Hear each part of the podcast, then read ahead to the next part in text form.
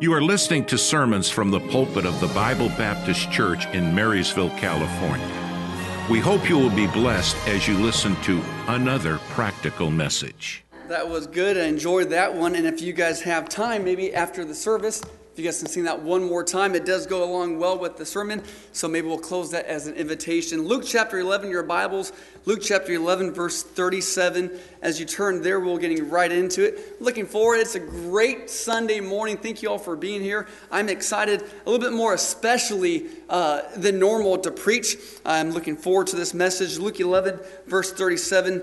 And we'll be just scanning over these verses all the way to 54 uh, throughout the sermon. And you don't need to stand right now. We're, we're changing things up just a little bit. I hope you may have took notice. It's actually a part of an illustration in the sermon that that we will uh, point out later on. But a couple of weeks ago was my wife's birthday, and for some odd reason, one of her gifts that she wanted, uh, she has a, a, gym membership, and she had asked on this particular day uh, for me to go along with her to the gym.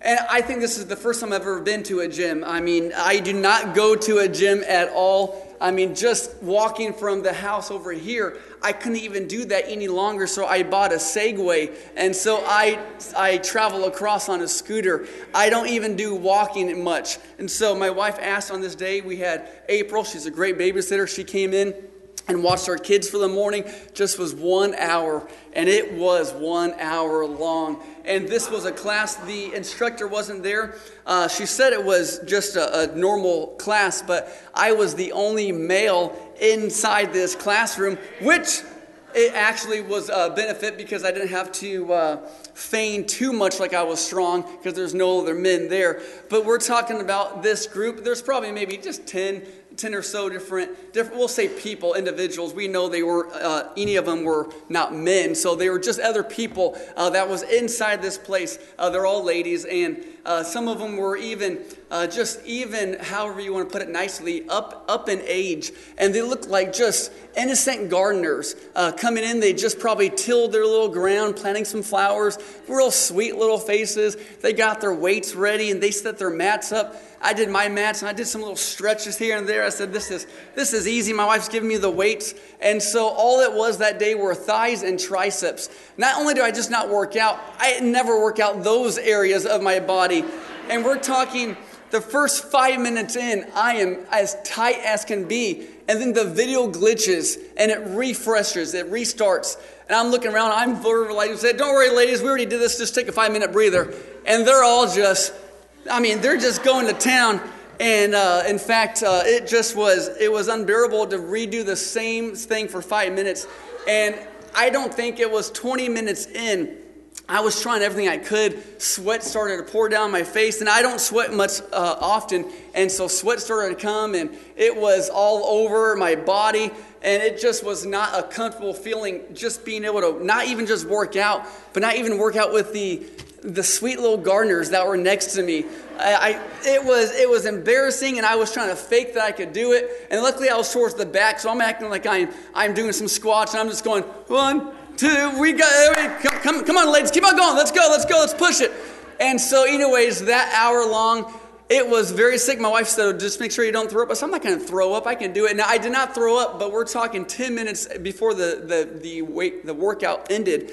I was so nauseous. I was weak. My legs, we were upstairs on the steps. I couldn't even walk down. I was walking bow legged everywhere for an entire week. She wanted to go one more time before we went to the ark, and I said, I can't do that type of workout before I spend all week long walking around these things. So, that going said, I say all that to say this. When I was there working out, I feigned myself in front of other people to be something I'm not. I try to act like it wasn't hurting. I try to act, look to my wife, obviously, as she's going to town. I try to make it like I could keep up and that I was uh, wonderful doing it. Uh, but let's just be say uh, Richard Simmons would not be proud, and that sat on two different accounts. And I, I, cannot, I could not handle that at all. But I feigned myself to act like everything was okay. In a way, going back to Luke chapter 11, I kind of was a little bit of a, if you want to say a hypocrite. I acted like I had, a false pretense. I acted like it wasn't hurting when inside I could not continue to push on any longer. And it was embarrassing. I'm looking at, now, the only thing to my at least male pride was I had a little bit bigger weights than two of the ladies, uh, but the other nine, they were, uh, they were still going strong. So that was the only thing that helped me out there. But anyways, uh, I no longer working out with my wife. Her birthday's not till next year, so I'll get it again that time. But while I was there, I noticed a lot of things that I had to try to fake myself to try to make it look like I was better than what I really was. Because I had not worked out ever, it made me put it, it put me into a spot that I was not the person I thought I was or thought or tried to be. And so today, just want to talk to you about am I a Pharisee? Are you a Pharisee? And how Jesus creates an inside out life.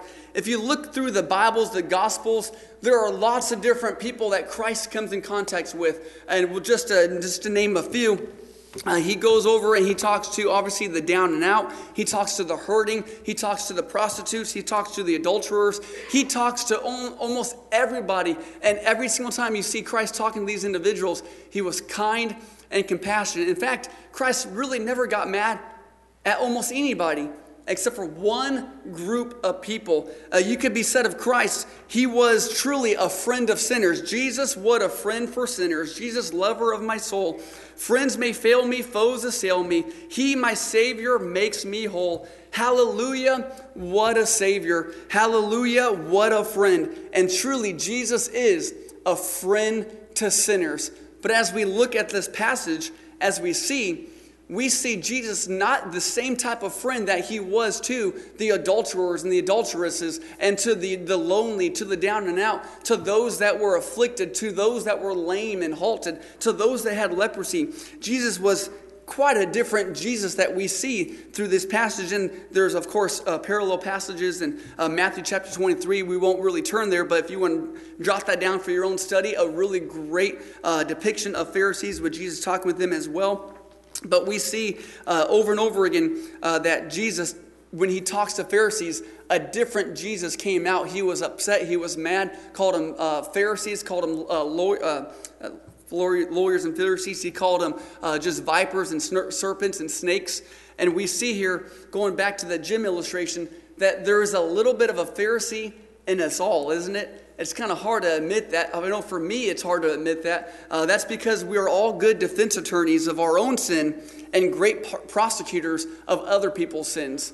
And we look at our sins as well. It's not really the end of the world, but then we see someone else walking across, just like the, the, the mote and the beam. And just like when the Pharisees, they would strain at gnats but swallow camels. And we say, well, we're not that bad.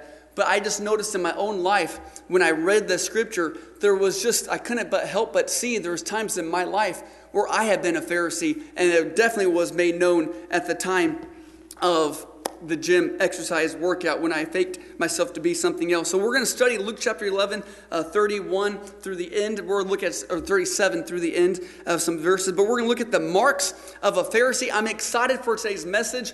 I do want to let you know uh, that gym story was about the only type of laugh you may be getting today. That means I'm going to ask you to listen on purpose. It's a little bit deeper of a message that I really have ever preached before. I normally just make it light and fuzzy and throw in some jokes, and away we go for the end of the day. And today I'm excited. Uh, God's definitely been, been bringing me through some things in my life. And so this is a culmination of a couple of years how God has grown me, and that I just would like to share from my heart uh, through this passage. And I pray that you will listen uh, they say listen purposely, as if we never listen purposely. We, do we listen on accident? I don't know, but if you could listen purposely on that one, we'll look at this, we'll pray, and get right with it. Lord, we thank you so much just for the sermon that you laid on my heart. I do pray as I preach it, Lord, uh, that you just would speak, Lord, may it be your words, and may you just help us to truly have an inside out life, Lord, how you create it, Lord, how you desire it, and may we stay far away from how the Pharisees lived their life. Lord, please, is our prayer. Give us wisdom, guidance, direction. Amen. So Luke 11, verse 37, and he spake a certain fair as and as he spake, a certain Pharisee besought him to dine with him, and he went in and sat down to meat. And when the Pharisee saw it, he marveled that he had not first washed before dinner. So here we have the Pharisee inviting Jesus into his own house, and we know what happens. They had a lot of different ceremonial laws. I'm not even going to pretend like I know everything that they did back then, uh, but they would have washings and things that were back in, in, in Moses' days when he gave the ceremony laws. He gave all these different things in, in Exodus, Leviticus, Numbers, uh, Deuteronomy there. But Jesus here, it was not a ceremonial law. They had a lot of different diverse washings uh, that they were supposed to partake in, uh, but one before your food was not one. And so hopefully you still have your kids wash before they eat dinner. But here we see Jesus, he did not wash before he ate dinner, and the Pharisee marveled. Now, later on, we're going to get to the end of the chapter. The Pharisee, imagine this. This is why we give the Pharisees such a hard time because they're just horrible people. And then to say, Am I a Pharisee? We say, Surely we're not. But we're going to look at some different things throughout this, uh, these verses here. But as they marvel that Jesus did not wash his hands, later on, almost, and I don't know the Pharisee's intent, but we see later on in verse uh, number uh, whereas I think 54, when they were laying wait for him, they literally had Jesus at the house to try to catch him in a trap so they could truly kill him, persecute him, stone him, so they could catch him and find out that he was a liar, a false, a false priest. And that was what I believe to be their entire intent. So here the Pharisee is, he has marveled the fact that Jesus didn't wash his hands, which wasn't in the scriptures, but thou shalt not kill, thou shalt not plot against a man to kill his life, which obviously was in the scriptures. They completely forsook that one because, and they were so appalled that Jesus did not wash his hands. And so here we see Pharisees, they built an entire system, an outside in system, which we're going to look at the word legalism. Uh, point number one Pharisees build an, an outside in system, but Jesus transforms from the inside out. Verses 39 through 41. Let's look at those verses. And the Lord said unto him, Now do ye Pharisees make clean the outside of the cup and the platter, but your inward part is full of ravening and wickedness. Ravening just means to plunder, to plow, almost greed. Uh, ye fools, did not ye that made, uh, did, not, did not he that made that which is without make that which is within also? But rather give alms of such things as ye have, and behold, all things are clean unto you. We'll unpack this here in just a little bit, but he calls them, uh, they make sure the outside of the cup is clean, but the inside is dirty, it's greed, it's nasty. You ever grab a cup from the dishwasher and it didn't do its job, or maybe uh, the other person in the house uh, didn't maybe clean the inside too well? I don't have a problem too much of the inside of the cup being dirty. I'll tell you what I have a problem with the inside of the cup being, it still has a little bit of soap in there. And so here I am putting water in my cup, and I should notice bubbles inside my cup. Why don't I notice that? But yet, I think maybe just something's a little bit weird with the, the air nothing can be, water should not have bubbles inside there. And yet I take a drink and I get very upset that there's soap residues still inside my cup. But have you ever taken a cup and the inside there's just some food gunk inside there and it's just gross? You instantly put it back away, or maybe you pick it out, or maybe you just say, uh, maybe maybe you actually sadly have the entire cup and then you notice it towards the end, and then nothing is nothing is worse than that. But let's let's look at here the word legalism. Legalism, legal refers to rules or laws. It's to be bound again by the law, and we're going to look at some verses that explain that in just a little bit. The more common definition is this the belief and practice that eternal salvation can be attained through obedience to religious law or good works. And so we know there's a lot of religions out there uh, that tell people maybe you need to do something, to work something, maybe to, uh, to do a, a, a, certain amount of steps in order to reach God's good favor. And that would be legalistic, that would be wrong. We cannot obtain God's favor by doing anything. It is all by grace, for by grace are you saved. And then the next definition here that we'll look at of legalism is what more so we'll spend time on. It's someone who is all about the rules and obedience to those rules that somehow merits God's favor. So, the belief that if you do something enough or well enough, uh, that you can now merit God's extended favor on your life, meaning that God's going to almost pick you up out of the entire church and highly exalt you because you have listed like these pharisees they cleaned the outside of the cup. They were and they were a notch above the rest. In their time frame they were highly exalted above anyone. That's because there was all a lot of man worship there and it was a, a, a, terrible system where they exploited it. And Jesus, that's why Jesus exploits them. And that's why Jesus is always upset with them. Here's the definition of legalism that I like. It's on the, it's on the board, that thing back there. Legalism is externally imposed human religion, which attempts to change a person or measure their worth from the outward in. And I am so glad that Jesus just loves us. And it's all by grace. We can't do anything to get saved, it's only by Jesus. And we can't do anything afterwards to to keep God's favor on our life. It's all by Jesus. And we're going to unpack this here in just a little bit. But verse number uh, 41, going back to it, here they are condemning Jesus for not washing his hands. And Jesus goes back and he just retaliates uh, fire with fire. I can imagine. I'm not the very uh, most confrontational person. And so whenever I'm inside of a, a, a, a room or a place where maybe some confrontation has to happen, it's very awkward for me. And here you see Jesus, he Throughout all of the scripture, I'm nothing but love and compassion and just gentleness. God is slow to anger, He is long suffering. But what you see here with the Pharisees, Jesus just lets them have it and He starts to begin to chew them out he exploits their wrongful living and, and, he tells them in verse number 41 talking about the alms and how they have made their cup clean. And they're talking about in deuteronomy 26 it tells us this when jesus referring back to it that they were supposed to give of to the fatherless to the widows uh, to the strangers of the land to the levites and then they're supposed to clean their portions or mainly talking about the monies. Then they're supposed to have their money for themselves but they were taking advantage of the people. It's almost like maybe uh, some of the the that i don't want to say everyone everyone's bad just because they're on TV, but the televangelist preachers, uh, maybe the, the faith healers that ask for money and change, they're almost exploiting the people to get to benefit off of them. And very sad, very shameful, and that's why we see Christ uh, definitely exploiting their wrong behavior because he's they're corrupting the word of God. They're corrupting what Christ had intended. And so I just want to let us know today, may we not get off on tiny,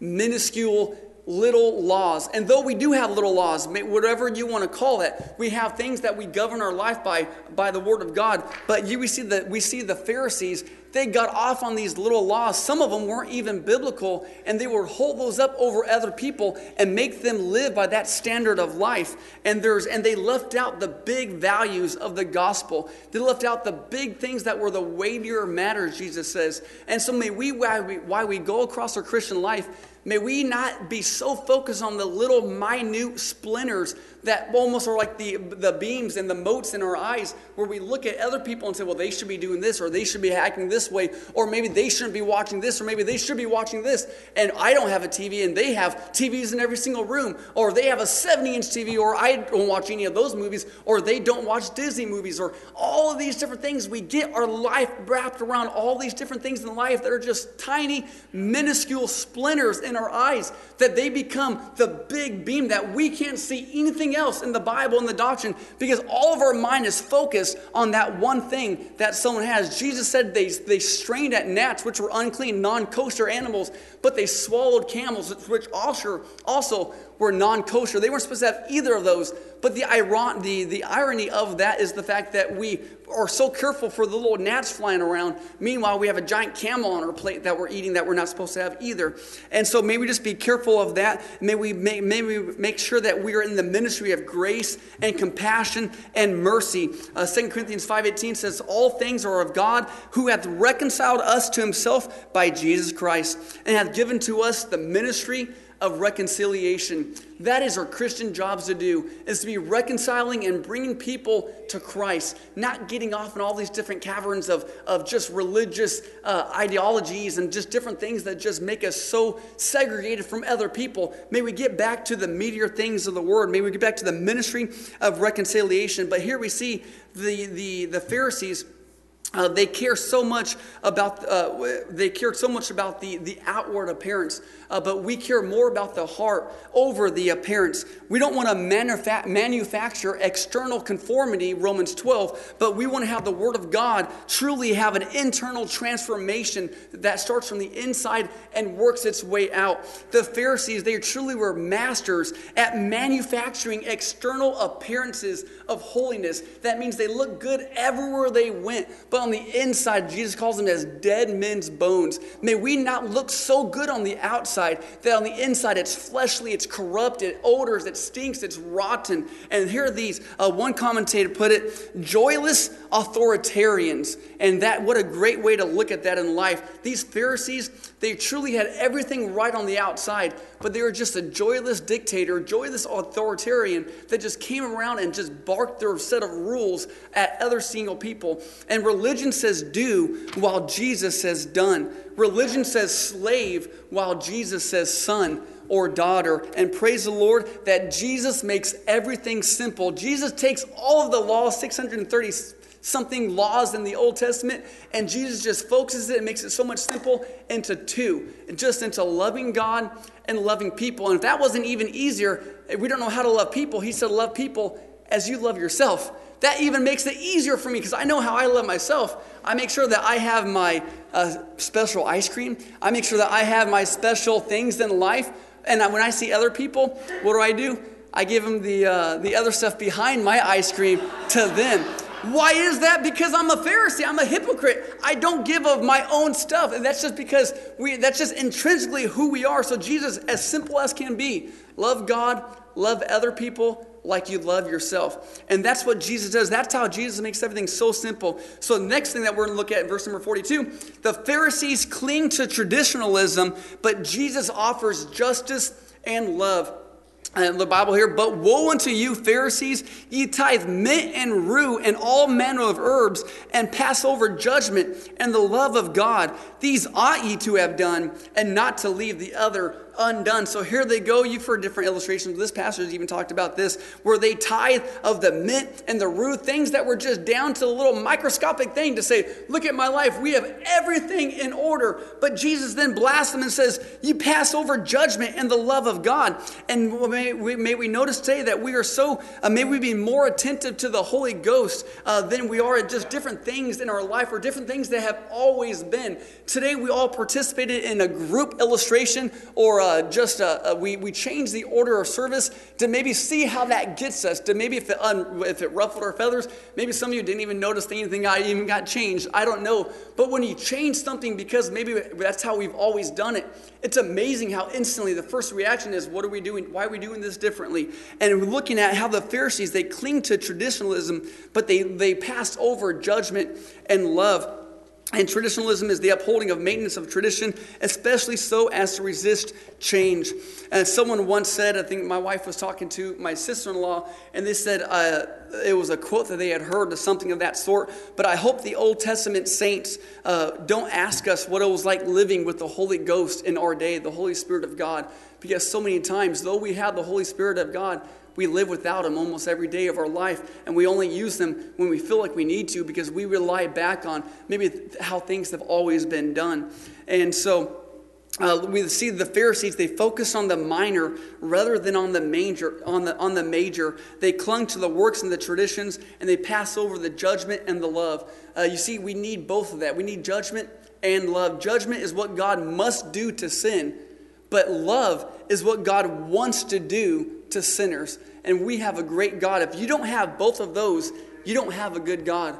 And I'm so glad and so happy that we have a God that has both of those judgment and love. And to illustrate that very easily, if someone were to harm or hurt my wife and I knew about it and I saw something going on, I would quickly, easily, now, like I said, it would have to be the other two ladies in that class. Other than that, I wouldn't be able to stand against them. But if someone was trying to harm my wife, I would go to them in a righteous indignation and a righteous anger that would be fully that you would say was deemed worthy and i would do whatever whatever was in my means it would be just it would be good to harm this individual who was harming my wife or my family or someone else and that's exactly what God is. The God has, He deals with everything bad and He must judge the sin, but yet He wants to rescue me. Isn't God so wonderful? God has reconciled us through Jesus, who was made sin for us, who knew no sin, so that we might be made the righteousness of God.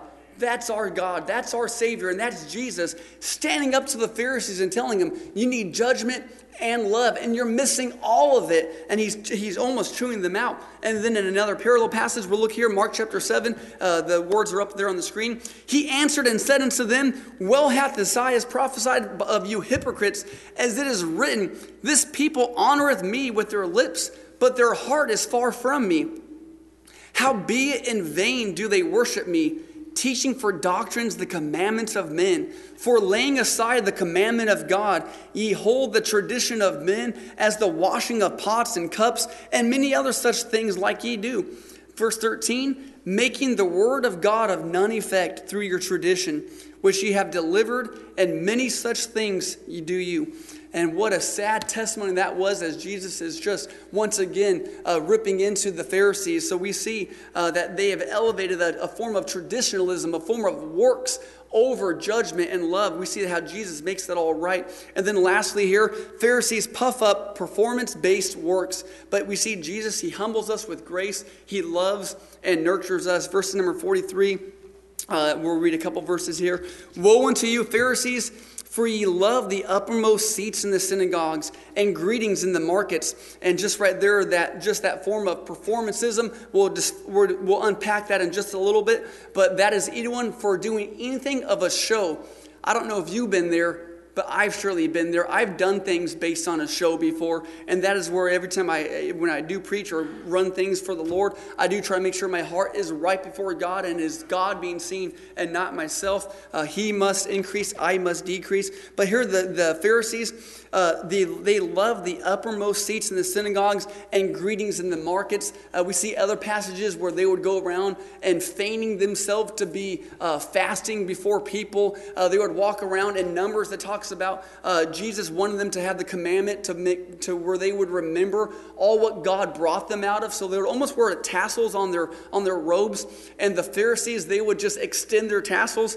Uh, I did a program called Neighborhood Bible Time in college, and we did ribbons. Uh, I don't know if you might have heard of it, but it, it, was like a reward system for the children. If they had a memory verse, they would get a ribbon uh, pinched on their coat. And a little bit goofy reasons, but as the as the instructor or whatnot, as the as the evangelist, uh, we would have all the ribbons that we would display and attempt to have the kids want to earn those ribbons. And the, the, program wasn't wrong. It was a great program. The kids memorized verses, uh, things like Awanas or Masters Club, very similar uh, reward system. But here, these disciples or these Pharisees, they're taking their, and I would walk around. They, the thing, what they would do is, it was kind of like the um, the uh, the wordless book. It had all the colors of the wordless book. So the the thought was behind it. If someone comes up and asks you at the airport while you're flying with these ribbons, you would then just break out into into soul winning mode, and it was very effective but just it really humbled you walking around with a bunch of ribbons like you know you were uh, in eight, you were back in fifth grade and you have all your trophies for your entire life as a 20 year old man walking around.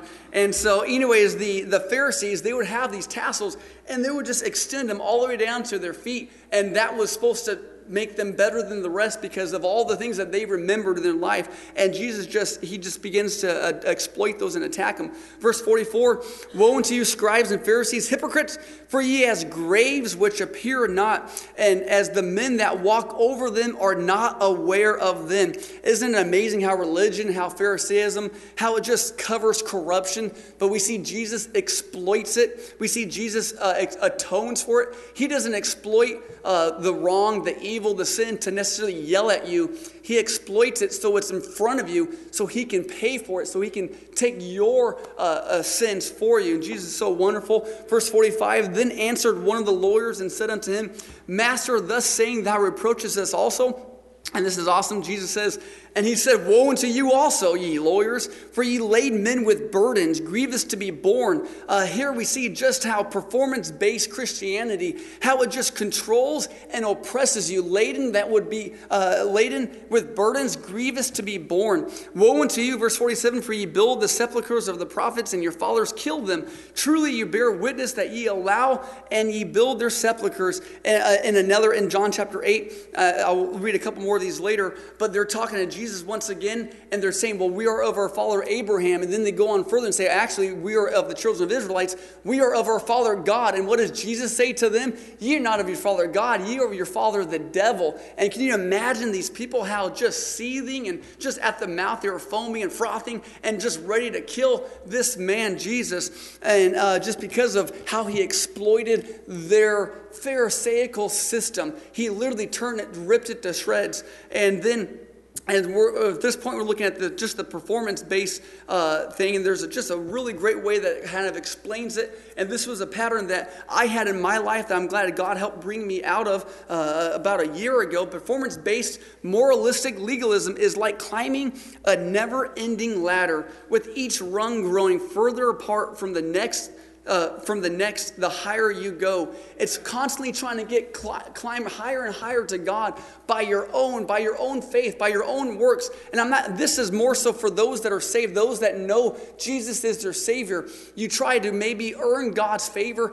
Maybe you try to earn God's merit or good standings, and you say, "Well, not, I know I can't earn God's merit." But yet maybe you run uh, some type of Sunday school class or some type of class or something throughout the week. And this is where I was before COVID happened. Uh, running the bus and being happy if my numbers were up, being down if my numbers were down, and never truly feeling worship with God until after a Sunday morning. And I was in this, and when you're in that performance based Christianity, it's untainable and it leaves you defeated and worn out. It leaves you almost in a burnout mentality. And you realize because you were all doing it on your own, you're doing it because because maybe for other people, maybe because you thought that if I do this long enough, good enough, that it's going to make me look better. I don't know all the reasons in my life why I had this system, but I did. I was, it was just all, uh, it was this system. And the, the sad thing about the system is it burdens you down with anxiety. And throughout that time, you just, you feel this weight. It's almost, and we're going to look at it here just a little bit. It's going to get real good here. Pay attention. Galatians 5 1,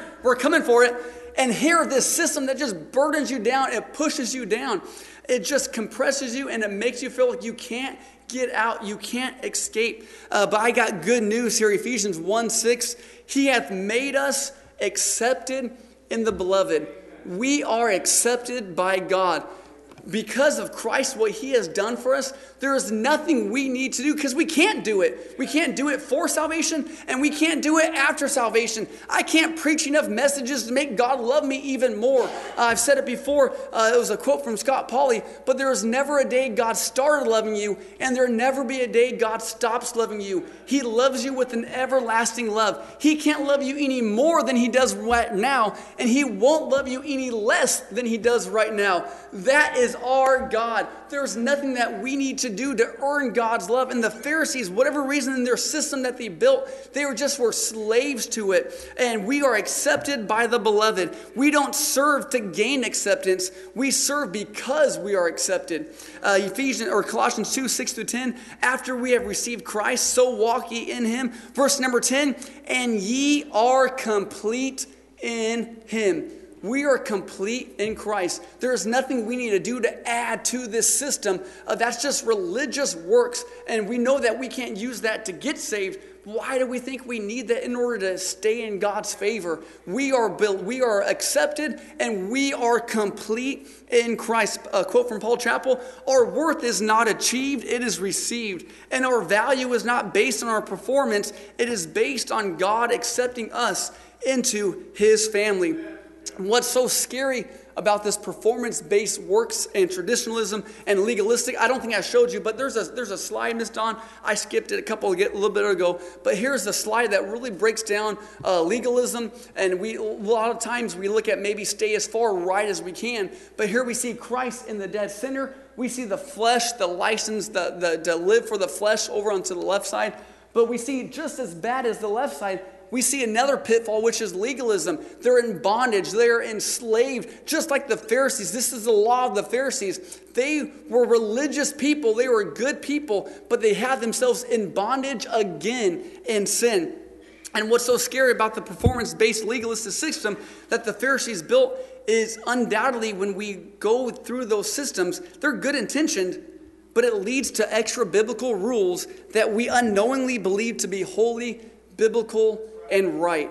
And that's what Jesus exploited and took out the Pharisees from that one. Galatians 5:1, here it is. Stand fast, therefore, in the liberty wherewith Christ hath made us free, and be not entangled again with the yoke of bondage. Let's free ourselves from this, the chain of religious works, of religious traditionalism, or maybe even religious performance based. Christ's liberty sets us free from this bondage of the law by his grace, and it is only through his power we can be sanctified and not our own efforts. And that's another thing I would love to continue talking, but we're going to end it here right now. But that area of sanctification, we almost think that we know we know through justification it's only by faith, but yet we think sanctification we grow in God by focusing on that. We don't grow in sanctification by focusing on sanctification. We grow in our sanctification in our process by focusing on our justification, on what God has done for us. That's what we do. We know for by grace are you saved through faith, and that not of yourselves, it is the gift of God, not of works, lest any man should boast. That's salvation, that's justification. Here is our sanctification. Verse number 10, Ephesians 2 8 and 10. For we are his workmanship, created in Christ Jesus unto good works. We are his workmanship if I couldn't do anything to get saved, what makes me think that I could do a better bus route, a better message, a better, you name it, Sunday school class, a better way to love my family? What makes me I think I could do something better to grow in my sanctification? It's all God's process. It was God's process for salvation and it's God's process for growth. Now, don't don't just easy code over this. We do have our work to do and well at with it but I don't want to get us past this area of performance-based Christianity. It was just a, it was a sad time in my life when I experienced it, and it's easy to fall back into. And what's sad is sometimes you don't even know that you're in it. And uh, Philippians 1 6 says, Be confident of this very thing, that ye which have begun a good work in you will perform it until the day of Jesus Christ. There is nothing, now, maybe I shouldn't say it that way, but Christ is the one who is going to perform that work because I am His. He is working in me. And that is the work of the Holy Ghost. The Holy Spirit of God is going to create in me and make me perfect, thoroughly finished unto good works. That's God's work. There's no stress about it, there's no anxiety about it. I don't have to worry about am I doing things right? It's God working in me and He will perform it because I am accepted and I am complete. There's nothing more I need to do. God will do it through me, and I just stay yielded to God, and He helps complete in me, and it's a wonderful process. It is complete in Christ, and God is so good. And the the um, the thing that's sweet about God is He is so gentle. He's a gentle gardener. Those little sweet ladies that knew how to do some workout weights, I bet they knew a thing or two, and maybe I'm just stereotyping, I don't know. I bet they knew a thing or two about gardening. And that's the same thing as God. He knows how to cultivate our ground. He knows how to work through us. He knows how to work in us. He is long suffering. He is gentle. He is slow to anger. He is abundant in goodness and truth. God has this all figured out. I don't need to go on to somebody and tell them what they're doing or what they're wearing or how they're behaving is wrong. I'm not the Holy Spirit for you, and you're not the Holy Spirit for me. We have God that's going to do this work through us and in us. And then we see closing in Luke chapter 11. Uh, we see the fact that I kind of skipped over, I already kind of said it, but verse number 52 Woe unto you, lawyers, for ye have taken away the key of knowledge, and that tied into the sanctification process. But that legalistic system, it throws away how their ability, uh, it makes you a hostage. And Jesus came to free us. Be not entangled again in the in the bondage, in the yoke of bondage. And so I'm so glad that God has freed us. And so a couple questions I'm going to run through these. Uh, the first half, or for those maybe that don't know Jesus as your Savior, if you are trying this thing called religion out and not a relationship with Jesus, here are some questions for you. Am I a Pharisee? Are you working at religion or are you trusting in Jesus? Are you a hostage to a system or are you saved by a Savior? Are you proving your goodness to God or are you admitting your sinfulness to God? Are you cross examining others or crying out for God's grace and mercy? Are you trying to justify yourself or is Jesus your justifier? And for those that are saved, no, it's nothing that I can do. It's all because Jesus has cleansed me and made me whole. He has justified me, He has regenerated me, and now I am made new. And for those that are Christians, those that have that hope that lies within us, here's some questions to examine before you. If there is any level of Pharisaism in our life, in your life, Am I examining others before I love them like Jesus does? Am I prosecuting other sins in my own mind while defending and excusing my own sins? Am I putting on a show while secretly barreling internal corruption and, sin and greed? Am I proud of my goodness and spiritual accomplishments, or am I humbled every day by His grace? That's one that I have to keep on going back to. Am I serving to justify myself, or am I proving my own goodness, or, or proving my own goodness by performance? Or am I coming back every day to know Jesus is working in me and He is the one that justifies me? Am I making more of traditions than I do of the gospel? Am I holding others to a higher standard than I do myself? Am I giving out and extending to others the same grace that I have, that I have received? Am I satisfied keeping a religious list or am I every day growing in love with my Savior?